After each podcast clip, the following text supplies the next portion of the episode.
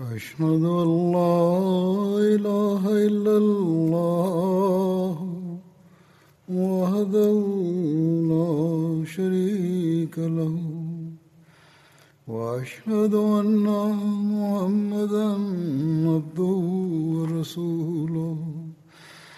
أما بعد فأعوذ بالله من الشيطان الرجيم. بسم الله الرحمن الرحيم. الحمد لله رب العالمين. الرحمن الرحيم. مالك يوم الدين. إياك نعبد وإياك نستعين. اهدنا الصراط المستقيم. صراط الذين أنعمت عليهم. غير المغضوب عليهم ولا الضالين.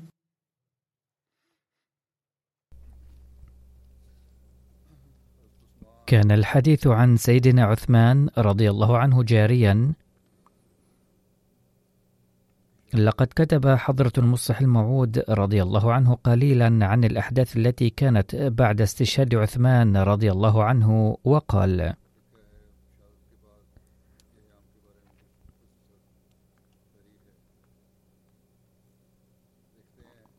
صارت المدينة في قبضة هؤلاء المتمردين. والتصرفات الشنيعة التي ارتكبوها عندها مذهلة للغاية. فبعد أن استشهد سيدنا عثمان رضي الله عنه حاولوا دون دفنه أيضا. فلم يمكن دفنه إلا بعد ثلاثة أيام. وأخيرا تشجعت جماعة من الصحابة ودفنوه في جوف الليل. وقد حاول المتمردون منع الصحابة من ذلك ولكن بعضهم هددوهم بشجاعة فسكت المتمردون. وهناك نبوءات للنبي صلى الله عليه وسلم عن سيدنا عثمان رضي الله عنه وهي كالتالي. عن أبي موسى الأشعري رضي الله عنه أن النبي صلى الله عليه وسلم دخل حائطا أي بستانا وأمرني بحفظ باب الحائط فجاء رجل يستأذن فقال إئذن له وبشره بالجنة. فإذا أبو بكر رضي الله عنه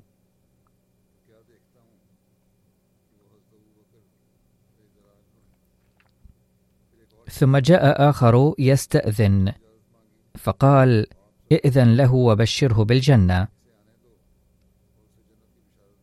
فإذا عمر رضي الله عنه. ثم جاء آخر يستأذن. فسكت صلى الله عليه وسلم هنيهة ثم قال إئذن له وبشره بالجنة على بلوى ستصيبه. فإذا عثمان بن عفان رضي الله عنه. وعن أنس رضي الله عنه قال صعد النبي صلى الله عليه وسلم أحدا ومعه أبو بكر وعمر وعثمان فرجف وقال أسكن أحد أظنه ضربه صلى الله عليه وسلم برجله فليس عليك إلا نبي وصديق وشهيدان.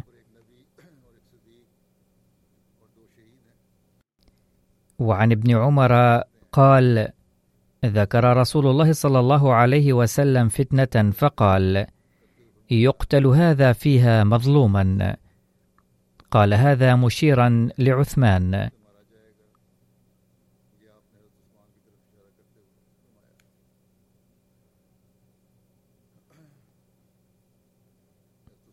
أما الميراث الذي تركه سيدنا عثمان رضي الله عنه فعن عبيد الله بن عبد الله بن عتبة قال: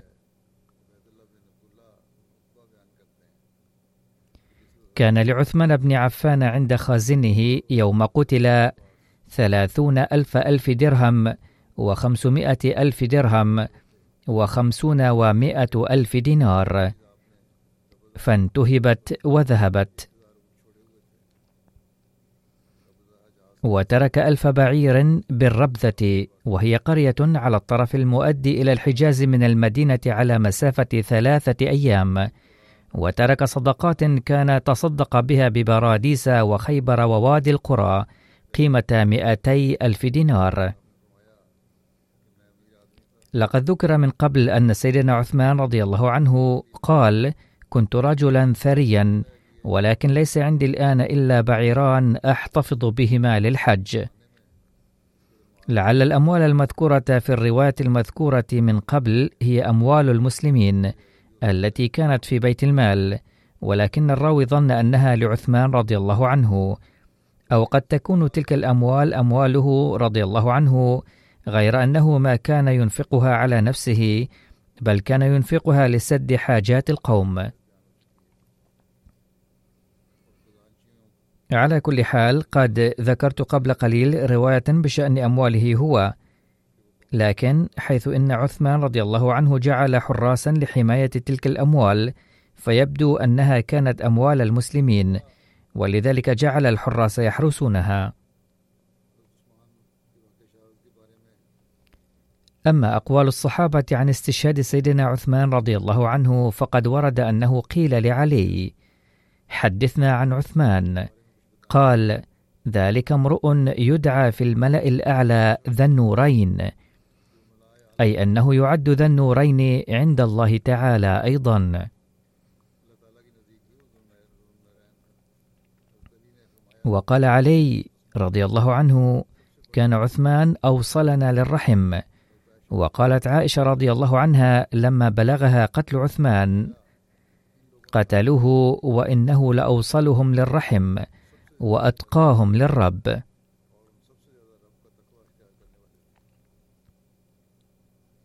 وهناك رواية عن دعاء النبي صلى الله عليه وسلم بحق أصهاره حيث ورد في كتاب الاستيعاب وثبت عن النبي صلى الله عليه وسلم أنه قال: سألت ربي عز وجل ألا يدخل النار أحدا صاهر إلي أو صاهرت إليه.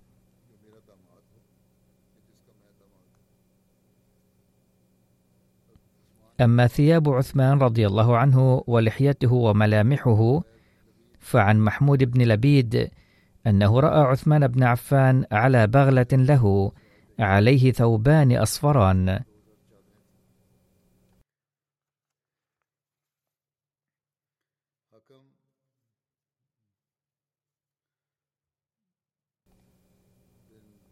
وعن الحكم بن السلط قال حدثني أبي قال رأيت عثمان يخطب وعليه خميصة سوداء وهو مخضوب بحناء. وعن سليم أبي عامر قال رأيت على عثمان بن عفان بردا يمانيا ثمنمائة درهم. وعن محمد بن عمر قال سألت عمرو بن عبد الله بن عنبسة وعروة بن خالد بن عبد الله وعبد الرحمن بن أبي الزناد عن صفة عثمان. فلم أر بينهم اختلافا. قالوا كان رجلا ليس بالقصير ولا بالطويل. حسن الوجه رقيق البشرة كبير اللحية عظيمها. أسمر اللون عظيم الكراديس بعيد ما بين المنكبين. كثير شعر الرأس يصفر لحيته. قال واقد بن أبي ياسر أن عثمان رضي الله عنه كان يشد أسنانه بالذهب. وقال موسى بن طلحة رأيت عثمان يخرج يوم الجمعة عليه ثوبان أصفران فيجلس على المنبر فيؤذن المؤذن ثم إذا سكت المؤذن قام يتوكأ على عصا عقفاء فيخطب وهي في يده. أي كان يخطب متكئا على العصا ثم ينزل ويقيم المؤذن.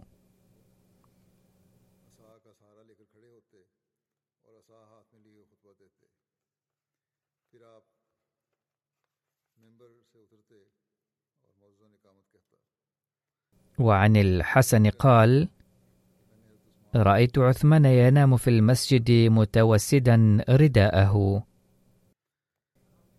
وعن موسى بن طلحة قال: كان عثمان يوم الجمعة يتوكأ على عصا، وكان أجمل الناس، وعليه ثوبان أصفران، إزار ورداء، حتى يأتي المنبر فيجلس عليه.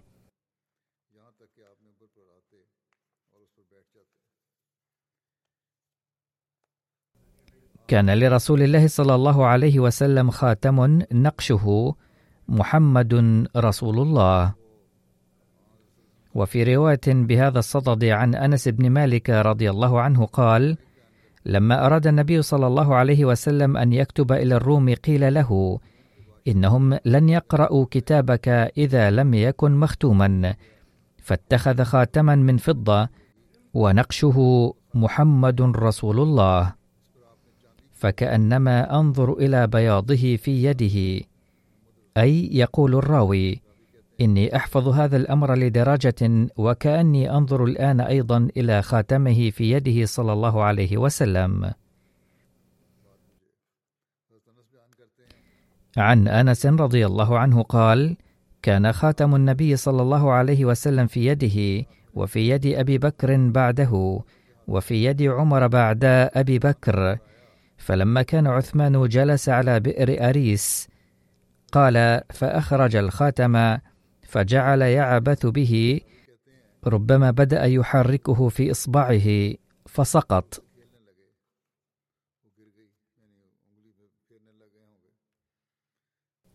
قال فاختلفنا ثلاثة أيام مع عثمان. كل يوم نأتي مع عثمان للبحث عن الخاتم في البئر. فنزح البئر فلم يجده. فجعل فيه مالا عظيما لمن جاء به واغتم لذلك غما شديدا. فلما يئس من الخاتم أمر فصنع له خاتم آخر مثله. حلقة من فضة على مثاله وشبهه. ونقش عليه محمد رسول الله. فجعله في أصبعه حتى وفاته. فلما قتل ذهب الخاتم من يده فلم يدرى من أخذه. كان عثمان رضي الله عنه من العشرة المبشر لهم بالجنة.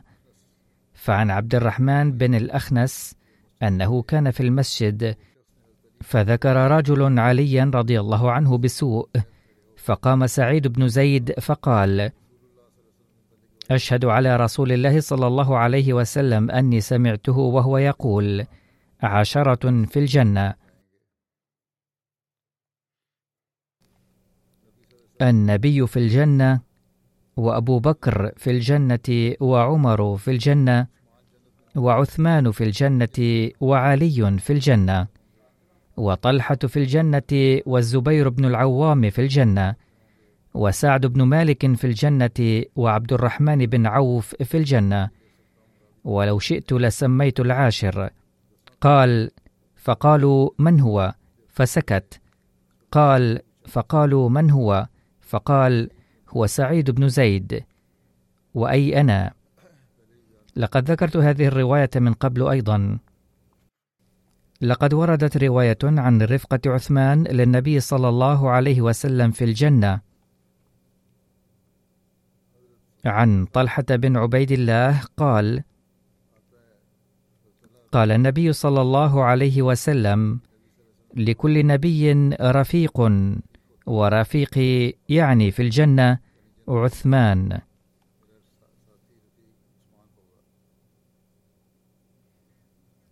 عن جابر قال بينا نحن مع رسول الله صلى الله عليه وسلم في بيت في نفر من المهاجرين فيهم أبو بكر وعمر وعثمان وعلي وطلحة والزبير وعبد الرحمن بن عوف وسعد بن أبي وقاص. فقال رسول الله صلى الله عليه وسلم لينهض كل رجل إلى كفئه.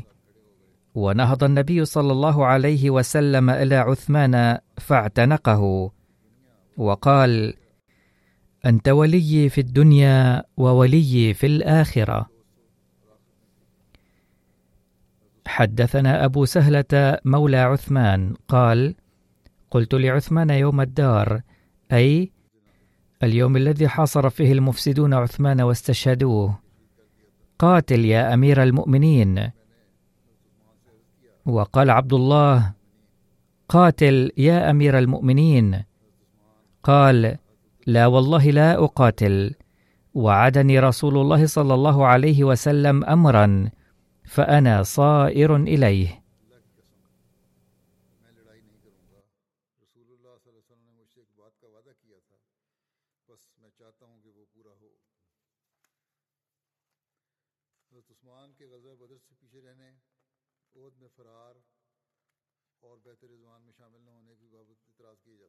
لقد اعترض من قبل المنافقين على عثمان بأنه تغيب عن غزوة بدر وفر يوم أحد ولم يحضر بيعة الرضوان.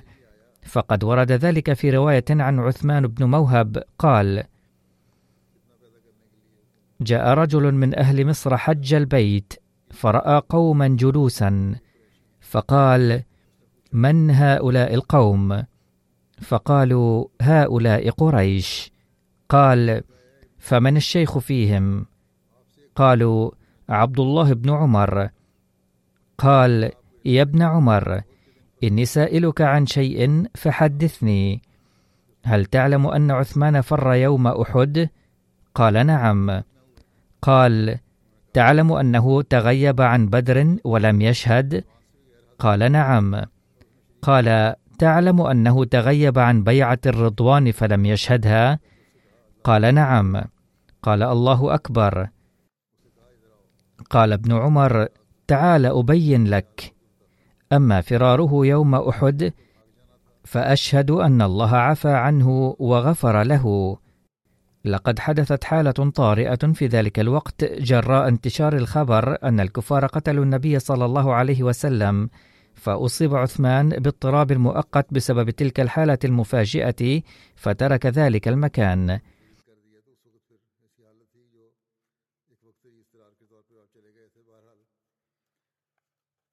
وأما تغيبه عن بدر فإنه كانت تحته بنت رسول الله صلى الله عليه وسلم وكانت مريضة.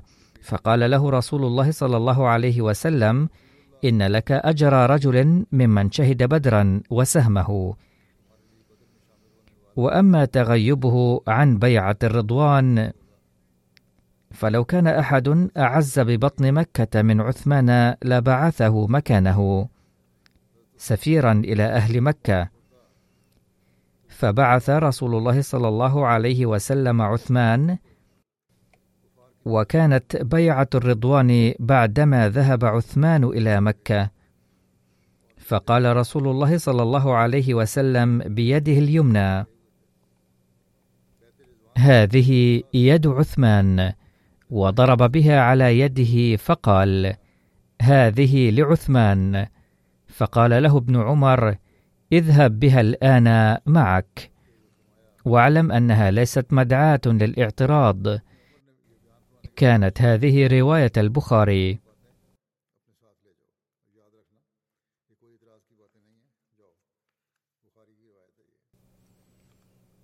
لقد تمت توسعه المسجد النبوي في حياة النبي صلى الله عليه وسلم ووفق عثمان للمساهمة فيها.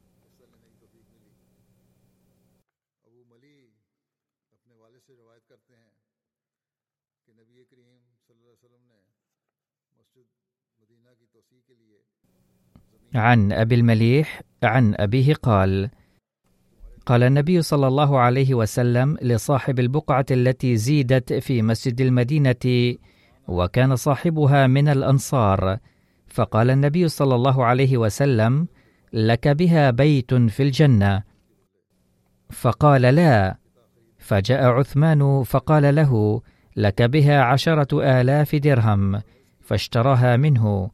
ثم جاء عثمان إلى النبي صلى الله عليه وسلم فقال يا رسول الله اشتر مني البقعة التي اشتريتها من الأنصاري. فاشتراها منه ببيت في الجنة. فقال عثمان فإني اشتريتها بعشرة آلاف درهم. فوضع النبي صلى الله عليه وسلم لبنة ثم دعا أبا بكر فوضع لبنة ثم دعا عمر فوضع لبنة. ثم جاء عثمان فوضع لبنة ثم قال للناس ضعوا فوضعوا وهكذا تم توسيع المسجد.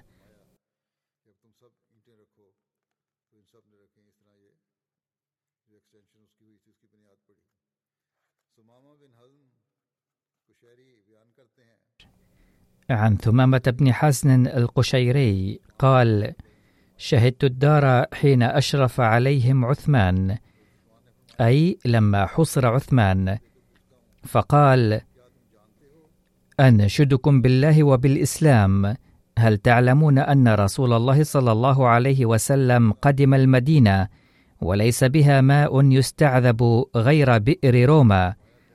فقال: من يشتري بئر رومة فيجعل فيها دلوه مع دلاء المسلمين بخير له منها في الجنة.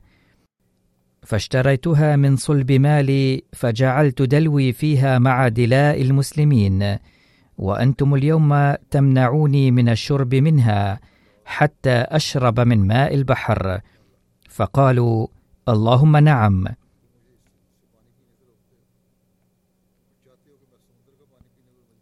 قال فأنشدكم بالله والإسلام.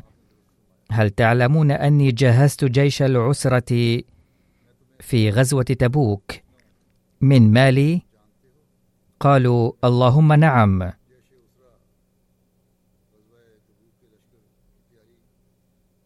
قال فأنشدكم بالله والإسلام. هل تعلمون أن المسجد ضاق بأهله؟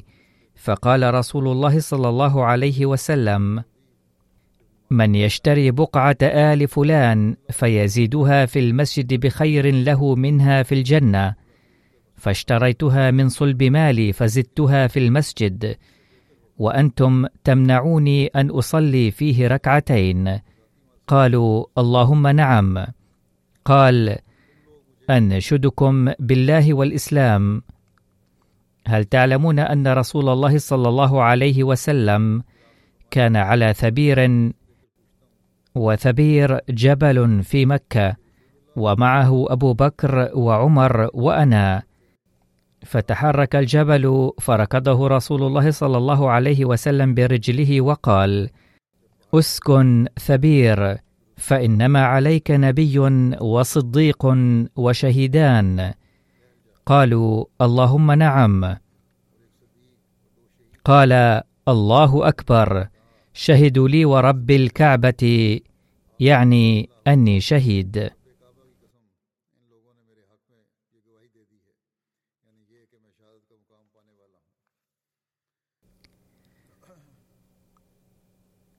لقد تم توسيع المسجد النبوي مرة أخرى على عهد عثمان، لذلك أذكر تاريخه المختصر مع بعض الظروف البدائية. لقد ذكر سابقا أن التوسيع الأول قد تم على عهد النبي صلى الله عليه وسلم، وبحسب إحدى الروايات وضع النبي صلى الله عليه وسلم حجر أساسه بيده المباركة في ربيع الأول العام الهجري الأول الموافق لأكتوبر عام 622 وجعل أساس المسجد بعمق ثلاثة أذرع أي متر ونصف تقريبا. وكان أساس المسجد من لبن الحجارة ثم رفع الحيطان فوق الأرض باللبن التي تم تجفيفها تحت الشمس. هذا هو تاريخ البناء ويأتي معه ذكر التوسعة فيه أيضا.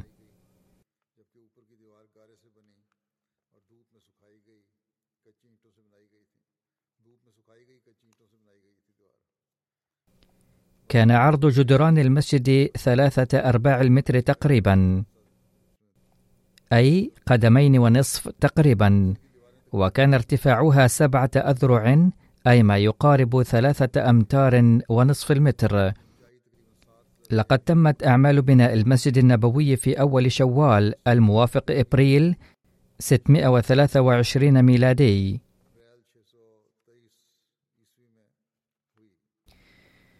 وعن سيدنا خارج بن زيد بن ثابت أن رسول الله صلى الله عليه وسلم قد حدد طول المسجد سبعين ذراعا أي خمسة وثلاثين مترا تقريبا وعرضه ستين ذراعا أي ثلاثين مترا تقريبا. في عهد النبي صلى الله عليه وسلم تم التوسيع في المسجد النبوي أولا في العام السابع للهجرة في شهر محرم الموافق حزيران 628 ميلادي. فحين عاد النبي صلى الله عليه وسلم من خيبر فاتحا أمر بتوسيع رقعة المسجد النبوي وبناؤه من جديد. لم يتوسع المسجد اتجاه الجنوب أي القبلة ولا إلى الشرق وإنما حصل التوسع أكثر اتجاه الشمال وشيئا إلى الغرب. في الجانب الشمالي كانت بيوت بعض الصحابة ومنهم صحابي من الأنصار كان مترددا في تقديم بيته. فاشترى منه ذلك البيت سيدنا عثمان من جيبه الخاص كما سبق. مقابل عشرة آلاف دينار وقدمه للنبي صلى الله عليه وسلم وبذلك أمكن توسيع المسجد إلى جانبي الشمال والغرب. وبعد هذا التوسع صارت مساحة المسجد إجمالا مئة ذراع طولا ومئة ذراع عرضا أي خمسون متر طولا وخمسون عرضا. في عهد سيدنا عمر رضي الله عنه حصل توسع في المسجد النبوي مرة ثانية في العام السابع عشر للهجرة. فعن سيدنا عبد الله بن عمر رضي الله عنه أن في حياة النبي صلى الله عليه وسلم كان المسجد مبنيا من الطوب الخام وكان سقفه من سعف النخيل وغصونه. وكانت الأعمدة من ذرع النخيل. وأبقاه سيدنا أبو بكر رضي الله عنه على حاله ولم يوسعه أو يغيره. لكن سيدنا عمر رضي الله عنه وسعه وبناه من جديد دون أن يغير شكله وطراز بنائه. وبقي الجزء السابق كما هو على أصوله وإنما وسعه فقط حيث بقي السقف كسابق عهده من سعف النخيل. وإنما جعل الأعمدة من الخشب. ولقد أشرف سيدنا عمر رضي الله عنه على أعمال البناء في العام السابع عشر للهجرة. وبعد هذا التوسع صارت مساحة المسجد 140 ذراعا طولا و120 ذراعا عرضا أي 70 متر طولا و60 متر عرضا. ومن هذه الرواية يتبين أن في عهد سيدنا أبي بكر رضي الله عنه بقي المسجد النبوي على حاله. كما كان في حياة النبي صلى الله عليه وسلم وحين جدد سيدنا عمر رضي الله عنه بناءه حصل فيه توسع ملحوظ. ثم حصل التوسع في عهد سيدنا عثمان رضي الله عنه وتم تجديد البناء في العام التاسع والعشرين للهجرة. حين جدد سيدنا عثمان بناء المسجد ووسعه استخدم للتزيين والتمتين الحجر والجبس وقام بزخرفته. فقد بنى الجدران من الحجر المزخرف. وأول مرة استخدم الجبس لطلاء المسجد. وفي السقف استخدم خشب السرسوع أو السيسم.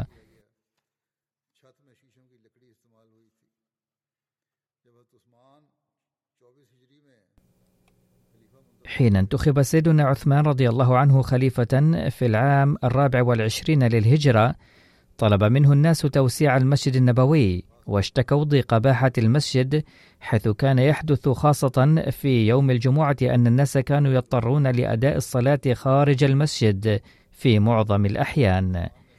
فتشاور سيدنا عثمان مع الصحابة الكرام في ذلك، فأجمعوا على أن يهدم المسجد القديم ويبنى مكانه مسجد جديد. ذات يوم ألقى سيدنا عثمان رضي الله عنه خطبة على المنبر بعد صلاة الظهر، وقال: الحمد لله رب العالمين. أريد أن أهدم المسجد وأبني مكانه مسجدا جديدا.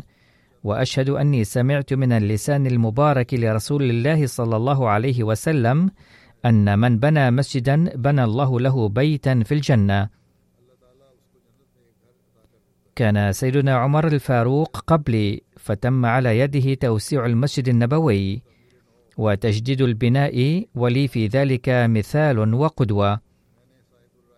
وقد استشرت أصحاب الرأي الصائب واتفقوا على أن يهدم المسجد النبوي ويبنى من جديد.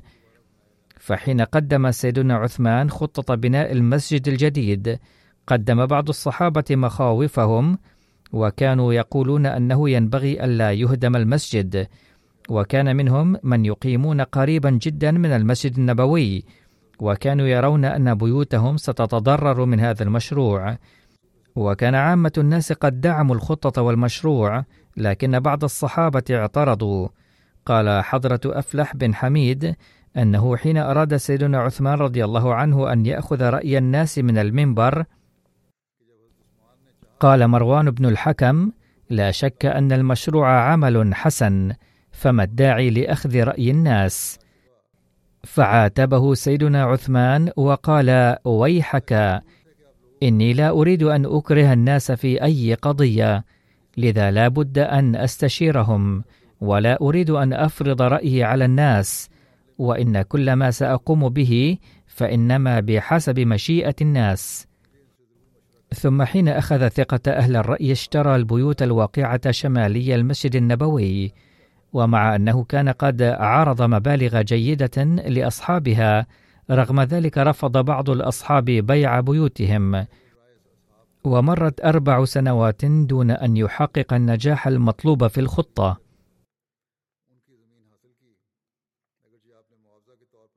وعن حضرة عبيد الله الخولاني أن الناس حين كانوا يمتنعون عن بيت بيوتهم وطالت محاجاتهم. سمعت سيدنا عثمان رضي الله عنه يقول أيها الناس قد تكلمتم كثيرا.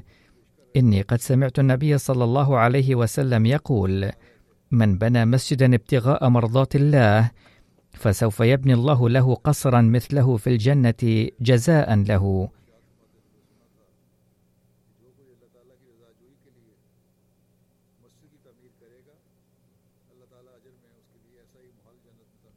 وكذلك روي عن محمود بن لبيد أن سيدنا عثمان رضي الله عنه حين أبدى رغبته في تجديد بناء المسجد النبوي لم يعجب الناس مشروعه.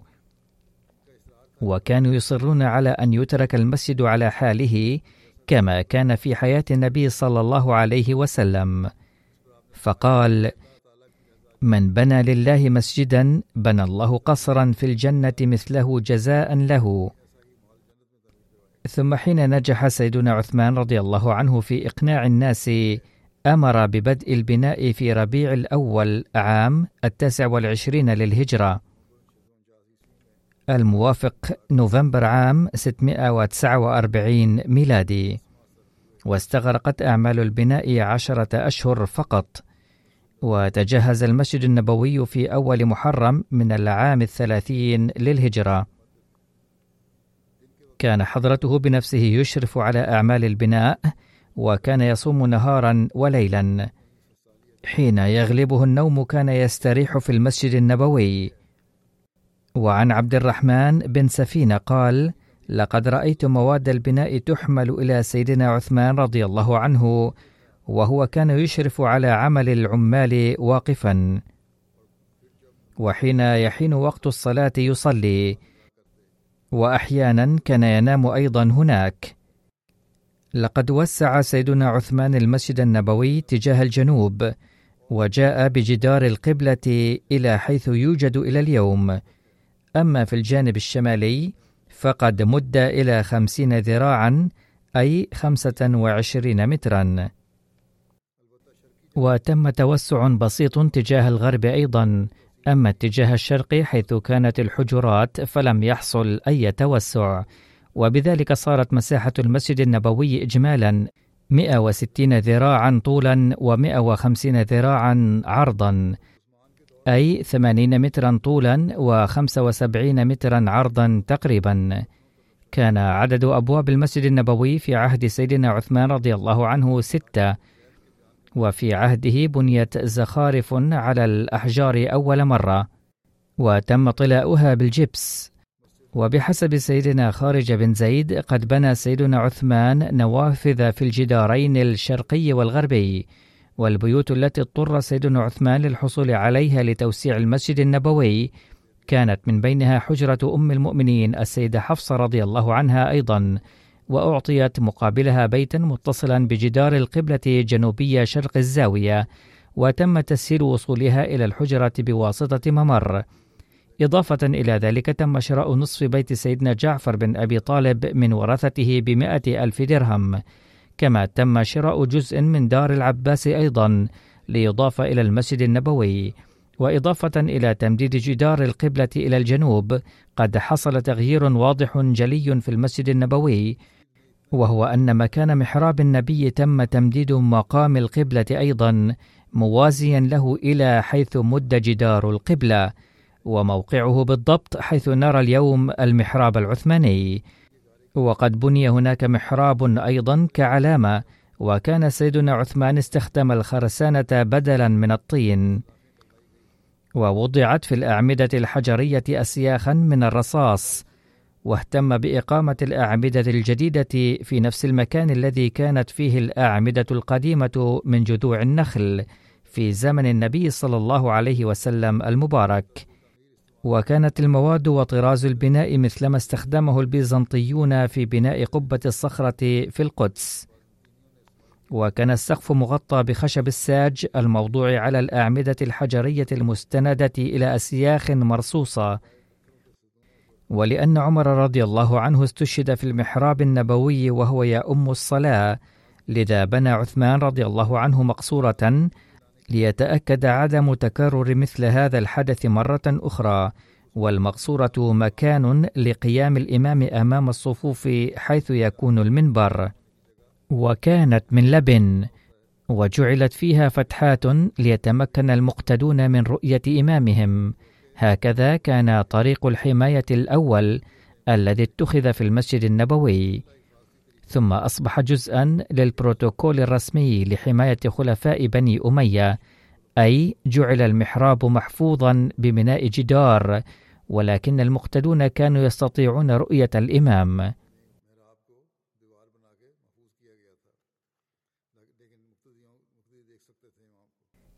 على أي حال حدثت توسيعات أخرى للمسجد فيما بعد أيضا في أزمنة مختلفة.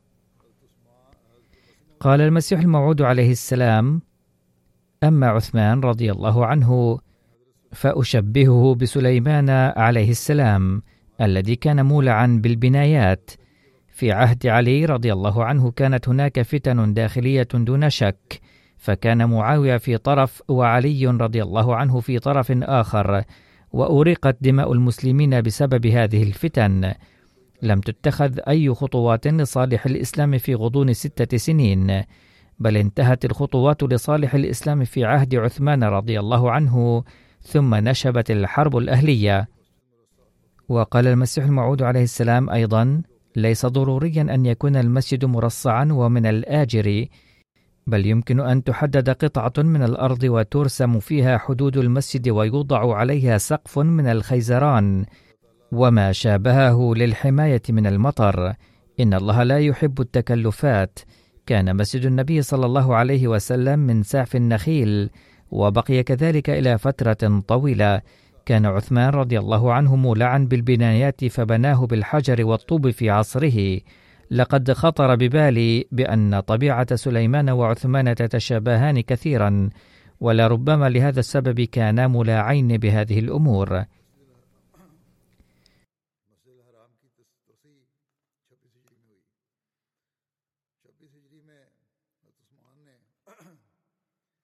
وسع المسجد الحرام في السادس والعشرين للهجرة.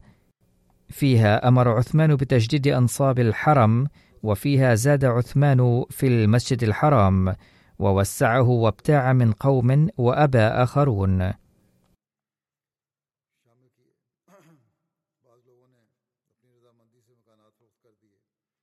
سعى عثمان رضي الله عنه كل السعي ليرضيهم على بيع بيوتهم لضمها إلى المسجد الحرام.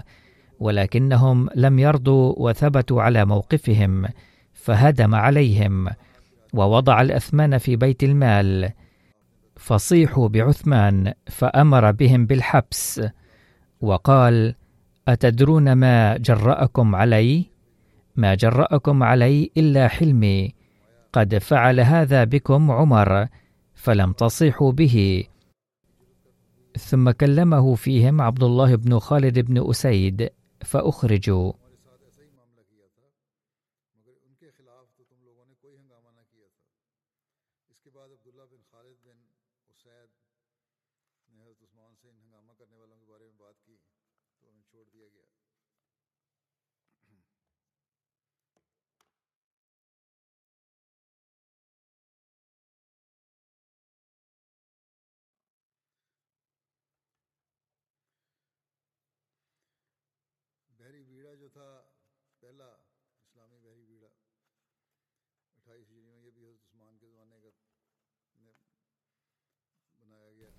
أول سفينة صنعت في الإسلام في الثامن والعشرين للهجرة في عهد عثمان رضي الله عنه. وأول من غزا في البحر معاوية بن أبي سفيان زمان عثمان بن عفان.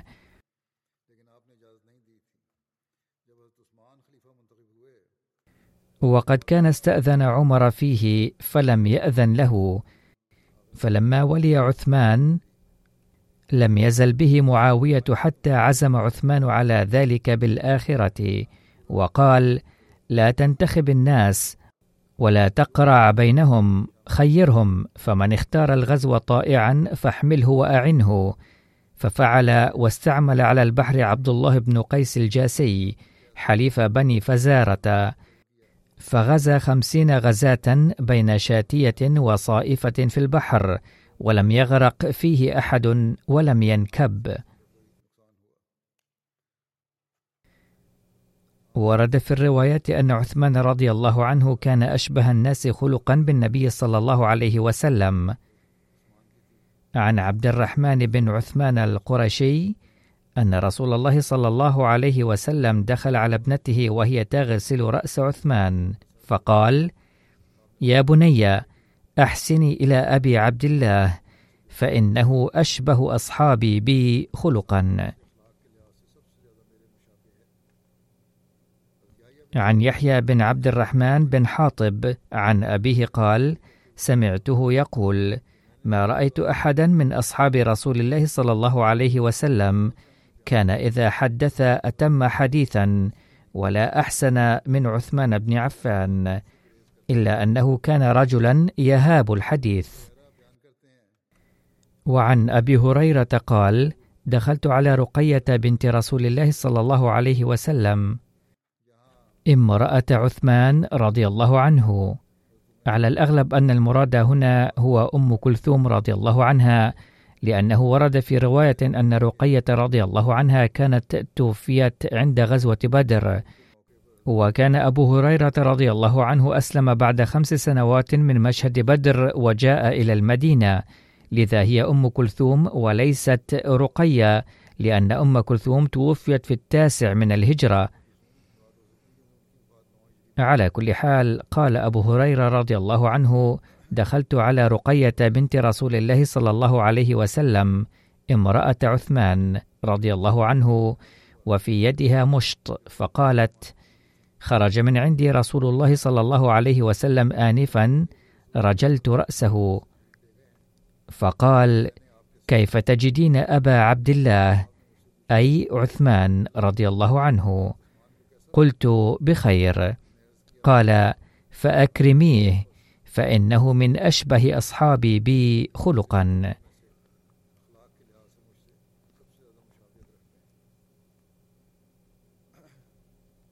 أنهي هنا ذكر عثمان رضي الله عنه. واليوم أيضا سأصلي صلاة الغائب على بعض المرحومين وأتناول ذكرهم. الجنازة الأولى هي للداعية المحلي مبشر أحمد رند ابن أحمد بخش الذي توفي في العاشر من آذار بقدر الله. إنا لله وإنا إليه راجعون. كان من بستي رندان في محافظة ديرا غازي خان. كان أحمديا من الولادة. بدأ بالخدمة في 1990 تحت مشروع الوقف الجديد كداعية محلي في منطقة تار باركر. ثم عمل في مختلف الأماكن في أوقات مختلفة كداعية ومفتش حسابات صندوق الوقف الجديد. حيثما عين يقبل برحابة الصدر دوما ولم يقدم أي عذر قط وسعى للإيفاء بعهد وقفه بوفاء. لقد كتب الجميع عنه أنه كان جد مجتهد وكثير الدعاء وملتزما بصلاة التهجد وداعيا إلى الله وخطيبا بارعا وخلوقا ومضيافا ومتواضعا. وكان صاحب كلام لين ولسان حلو ولكنه كان يصبح سيفا مسلولا إذا سمع احدا يقول شيئا ضد نظام الجماعة والخلافة ولم يكن يغادر المجلس ما لم يصلح ذلك الشخص. ترك في ذويه زوجته وابنين وثلاث بنات. ابنه الصغير شازيل أحمد يدرس في الدرجة الثالثة في الجامعة الأحمدية بربوة. غفر الله للمرحوم ورحمه.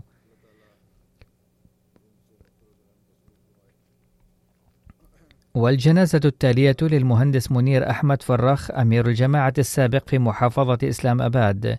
لقد توفي في التاسع من أذار مارس بعد مرض طويل في كندا عن عمر يناهز الرابعة والثمانين عاماً. إنا لله وإنا إليه راجعون. كان كتب الوصية بنسبة واحد على التسعة.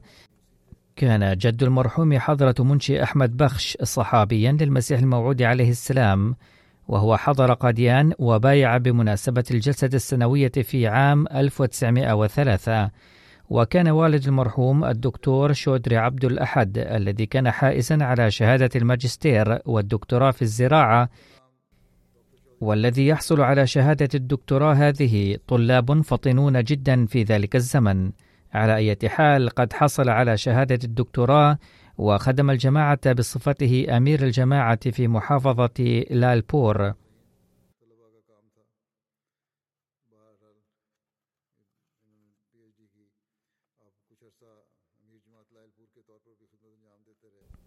عندما حث سيدنا الخليفة الثاني رضي الله عنه في عام 1944 الشباب الأحمديين على نذر حياتهم لخدمة الدين في مجال العلوم بوجه خاص نذر والد المرحوم نفسه وترك الوظيفة الحكومية وانتقل مع أهله إلى قاديان. كان معهد البحوث فضل عمر قد أسس سلفا تحت إشراف سيدنا الخليفة الثاني رضي الله عنه مباشرة فعينه حضرته مديرا لهذا المعهد وإلى جانب ذلك عين أستاذا للعلوم في كلية تعليم الإسلام. نال المرحوم مفرخ شهادة المهندس الإلكتروني من جامعة الهندسة والتكنولوجيا وعمل في أماكن مختلفة ثم قلد وظيفة حكومية رسميا في فرع التلغراف والهاتف الباكستاني.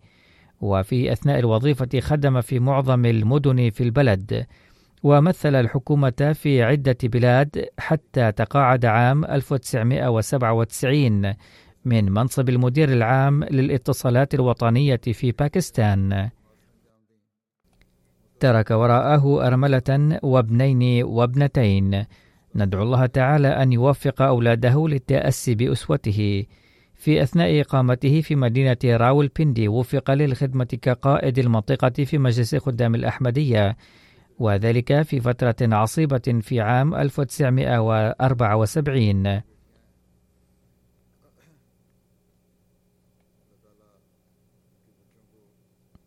ثم انتقل في عام 1977 إلى إسلام آباد واستقر هنالك بصورة دائمة وبعد سكنه هناك وفقه الله تعالى للخدمة في مجالات مختلفة.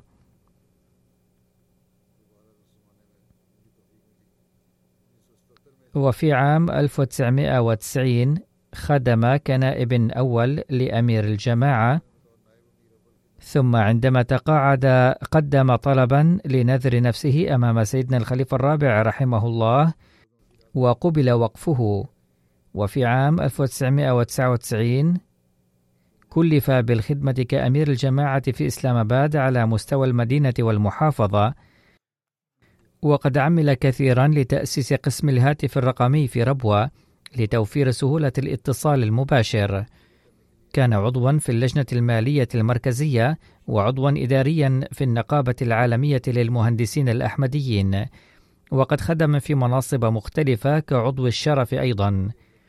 في عام 1996 عينه الخليفة الرابع رحمه الله مديرا لمؤسسة فضل عمر وظل يخدم في هذا المنصب إلى آخر لحظة في حياته.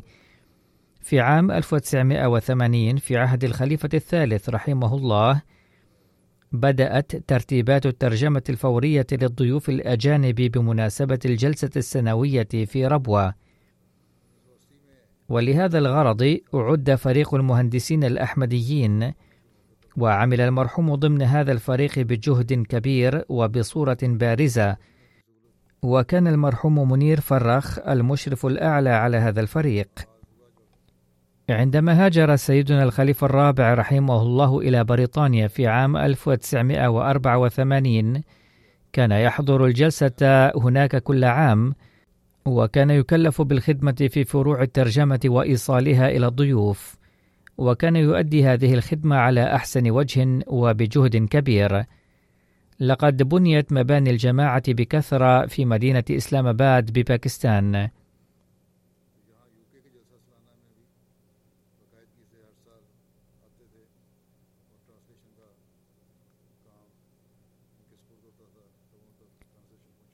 يقول ابن المرحوم كان والدي ينصح أولاده للاستباق في خدمة الجماعة. وعلى الرغم من الوظيفة الحكومية كان سباقا دائما في خدمة الجماعة. كان يأتي من الوظيفة إلى مكتب الجماعة مباشرة ويؤدي واجباته المتعلقة بالجماعة. كان يوفر عطلته دائما للحضور إلى الجلسة السنوية في بريطانيا وبسبب كونه أحمديا نقل ذات مرة إلى منطقة نائية في محافظة دير إسماعيل خان. وقال له ذو الفقار علي بوتو الذي كان رئيس الوزراء آنذاك بأني لن أنقل وظيفتك إلى إسلام آباد في المستقبل ولكنه نقل إليها مرة أخرى بفضل الله تعالى ومشيئته. ومن ثم وفق للسفر إلى بلاد مختلفة كممثل للحكومة. غفر الله له ورحمه.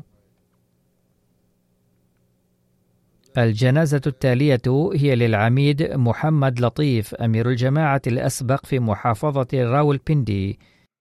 وقد توفي في الثامن والعشرين من فبراير عن عمر يناهز السابعة والسبعين عاما. إن لله وإنا إليه راجعون.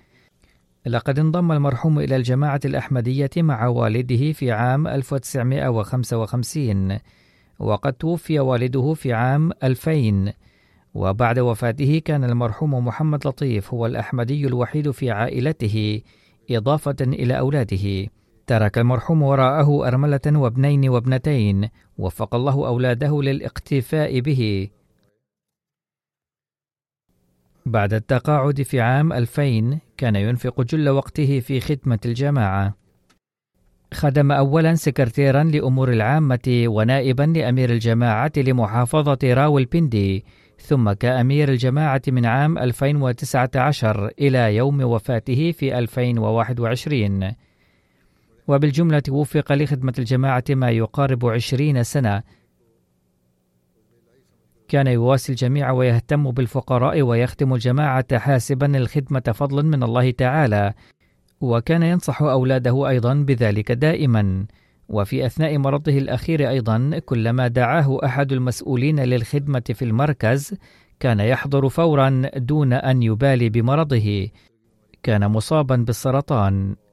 وكان دائم الاستعداد لخدمة الجماعة على الرغم من المرض مع مواصلة العلاج. ولم يرفض أي خدمة قط. غفر الله له ورحمه. الجنازة التالية هي للمرحوم كونوك أومر بيكوف الذي كان أحمديا من قرغستان. وقد توفي في الثاني والعشرين من شباط فبراير عن عمر يناهز السابعة والستين عاما. إن لله وإنا إليه راجعون. يقول السيد إلياس كاتاتوف رئيس الجماعة الوطني في قرستان. كنت على علاقة مع المرحوم منذ أكثر من خمسة عشر عاما. كان المرحوم من الأحمديين الأوائل في جماعة قرغستان. دخل الجماعة في عام 2000 وكان أحمديا مخلصا ووفيا جدا. يشترك في برامج الجماعة كلها ويساهم في التبرعات والتضحيات المالية الأخرى بانتظام. ويفي بوعده للتضحيات المالية في وقت مناسب دائما. كان ملتزما بالصلوات الخمس والتهجد. في عهد الاتحاد السوفيتي تولى مرحوم مناصب مرموقة في مؤسسات ودوائر تجارية كبيرة في بلده وكان الجميع يثنون عليه كثيرا بسبب أمانته وإخلاصه ونبله وجهده في العمل. ولما لم يكن يعمل في السنوات الأخيرة في حياته أخذ يبيع الكتب ولا سيما الكتب الإسلامية. قبل فرض الحظر على نشاطات الجماعة الدينية في قرغستان كان المرحوم يوزع على الناس كتب الجماعة وتراجم معاني القرآن الكريم بانتظام وقد بلغ دعوة الجماعة إلى عدد كبير من الناس. وقد ترك المرحوم وراءه أرملة وابنا يبلغ سبعة أعوام من عمره من زوجته الثانية وقد سبق أن حدث الانفصال بينه وبين زوجته الأولى. وكان له أولاد منها أيضا ولكنهم ربما ليسوا أحمديين. فندعو الله تعالى أن يوفقهم أيضا للانضمام إلى الجماعة. ندعو الله تعالى أن يغفر له ويرحمه. يقول داعية الجماعة أنه عندما نشرت ترجمة معاني القرآن الكريم باللغة الروسية أشار المرحوم إلى بعض الأخطاء فيها. فقلت له أن يقرأ الترجمة كاملة ويخبرنا بالأخطاء فقرأها في غضون خمسة عشر يوما واستخرج الأخطاء. يتابع الداعية قائلا كان يتوضأ للصلاة باهتمام خاص وكانت صلاته جديرة بالاغتباط حقا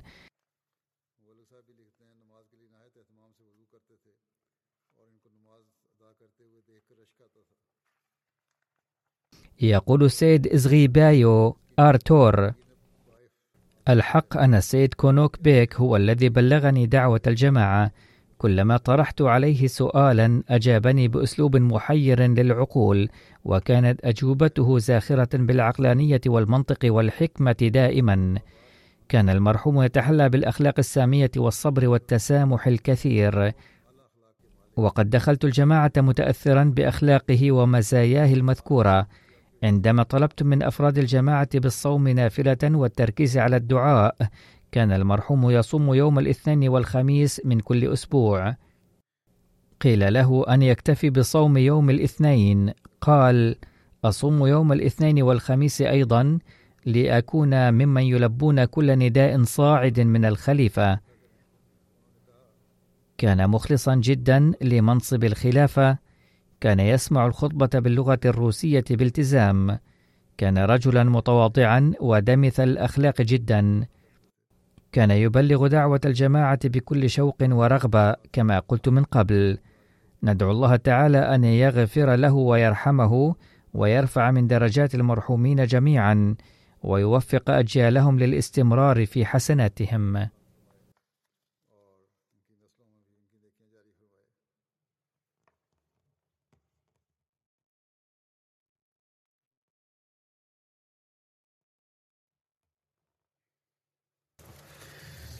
الحمد لله الحمد لله نحمده ونستعينه ونستغفره ونؤمن به ونتوكل عليه ونعوذ بالله من شرور أنفسنا ومن سيئات أعمالنا. من يهده الله فلا مضل له ومن يضلل فلا هادي له. ونشهد أن لا إله إلا الله. ونشهد أن محمدا عبده ورسوله. عباد الله رحمكم الله. إن الله يأمر بالعدل واللسان وإيتاء ذي القربى وينهى عن الفحشاء والمنكر والبغي يعظكم لعلكم تذكرون. اذكروا الله يذكركم وادعوه يستجب لكم ولذكر الله أكبر.